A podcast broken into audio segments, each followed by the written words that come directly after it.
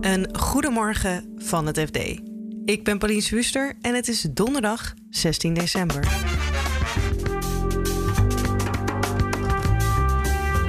De gemeenteraad in Zeewolde neemt vandaag een besluit over de grond die Facebook-moederbedrijf Meta heel graag wil hebben voor een enorm datacentrum.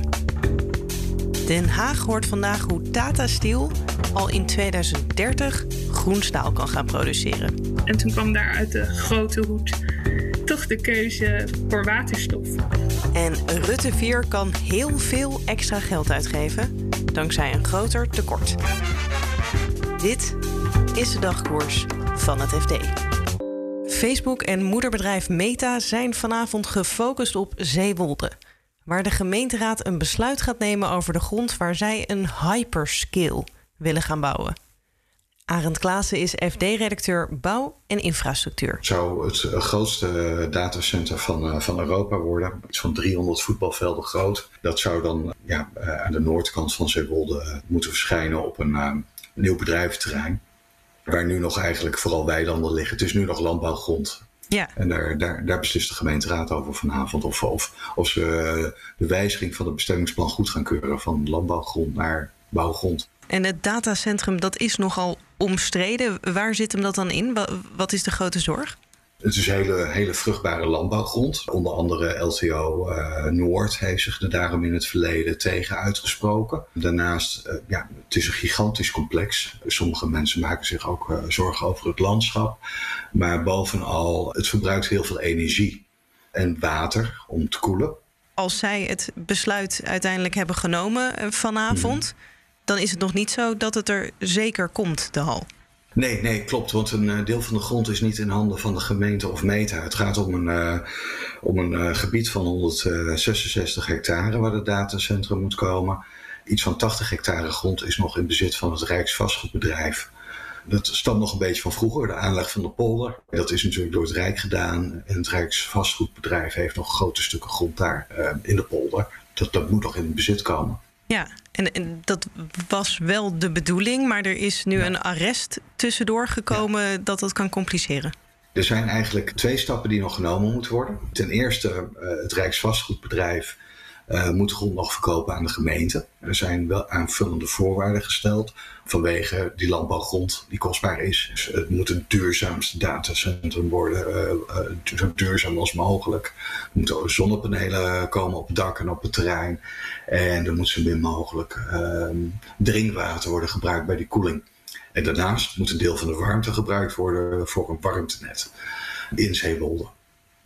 Uh, dus dat is voorwaardelijk. Nou ja, goed. Stel dat aan al die voorwaarden voldaan wordt, dan kan het Rijksvastgoedbedrijf de grond wel verkopen aan de gemeente.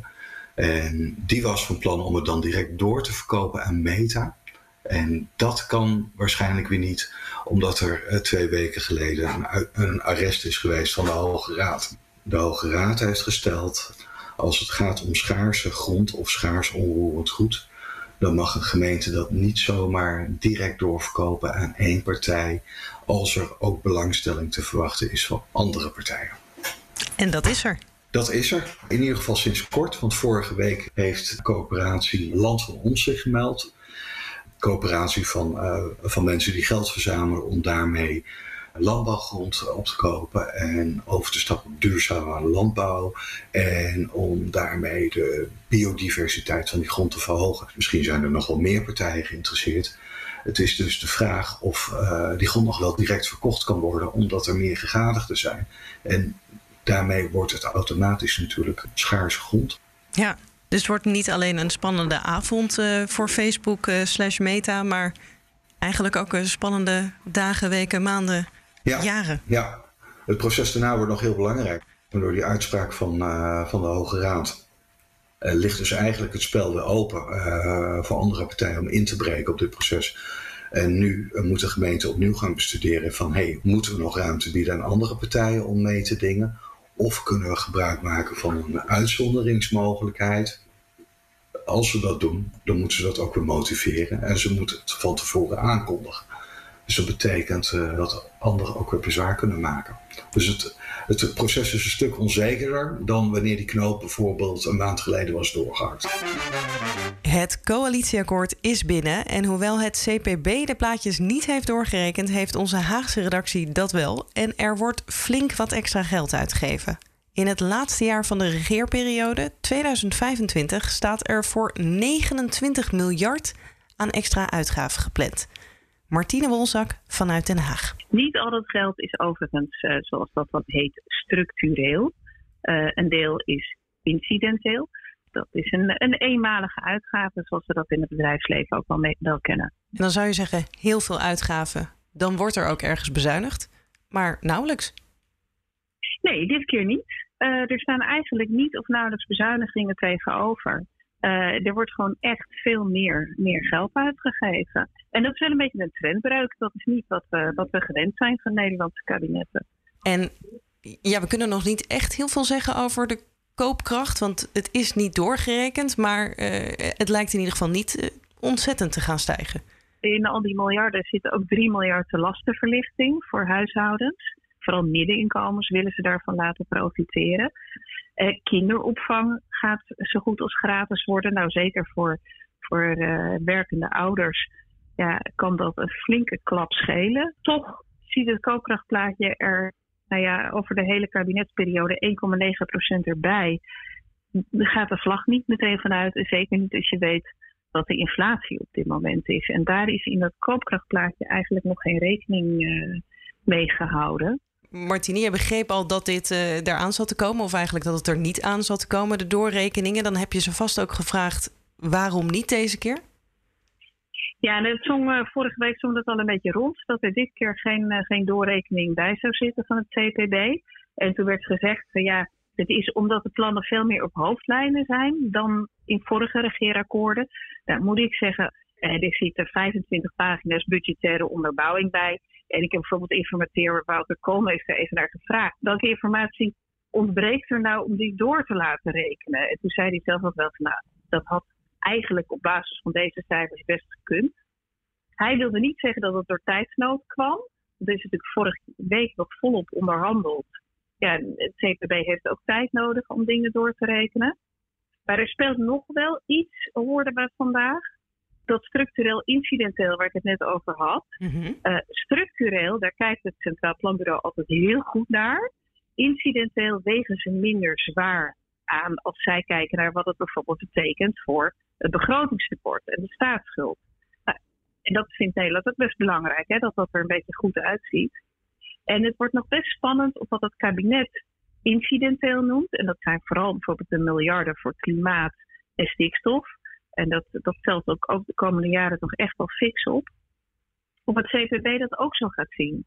Of wil die zeggen, ja, maar jullie willen uiteindelijk over de komende 10, 15 jaar 60 miljard uittrekken voor klimaat- en stikstoffondsen die in het coalitieakkoord staan. Uh, dat noemen wij geen incidenteel geld meer. Dat noemen wij structureel geld. En dan gaan alle plaatjes er toch weer een beetje anders uitzien. Ja. Dat kan nog best spannend worden. Vandaag krijgen ze in Den Haag te horen hoe Tata Steel voor 2030 een groen staalbedrijf kan worden. Met behulp van waterstof. En dat laatste was nogal een verrassing, vertelt FD-redacteur Caitlin Stoker, die het staalbedrijf op de voet volgt. Dat was nogal een, eh, een onverwachte wending in de industrie. Uh, dat bericht in, uh, in september um, dat Tata afstapte van CO2-opslag, de manier om, om de uitstoot te verminderen die ze al jaren predikten. En toch wilde kiezen voor waterstof, productie van staal met waterstof. En dan het liefst groene waterstof. Hoe dat precies tot stand is gekomen, dat zijn tal van, van zaken. De publieke opinie is veranderd, maar ook de technische mogelijkheden zijn groter. Klanten zijn bereid om meer te betalen voor groen staal. Er was maatschappelijke onrust, politieke debatten over de toekomst van Tata Steel. En toen kwam daar uit de grote hoed toch de keuze uh, voor waterstof. Toen kwam er ook die haalbaarheidsstudie, die dus gaat worden gepresenteerd die zegt het kan. Maar er moeten nog wel wat voorwaarden aan. Uh, er moeten nog wel aan wat voorwaarden worden voldaan. Mits aan een aantal randvoorwaarden wordt voldaan. En die komen neer op uh, ja, van vergunningen tot infrastructuur, tot voldoende hernieuwbare energie om überhaupt genoeg waterstof te kunnen maken om staal mee te gaan maken. Want het is natuurlijk een techniek die nou ja, op papier en op kleine schaal wel is bewezen, maar nog helemaal niet op grote schaal wordt toegepast op de schaal waarmee uh, Tata wil gaan produceren.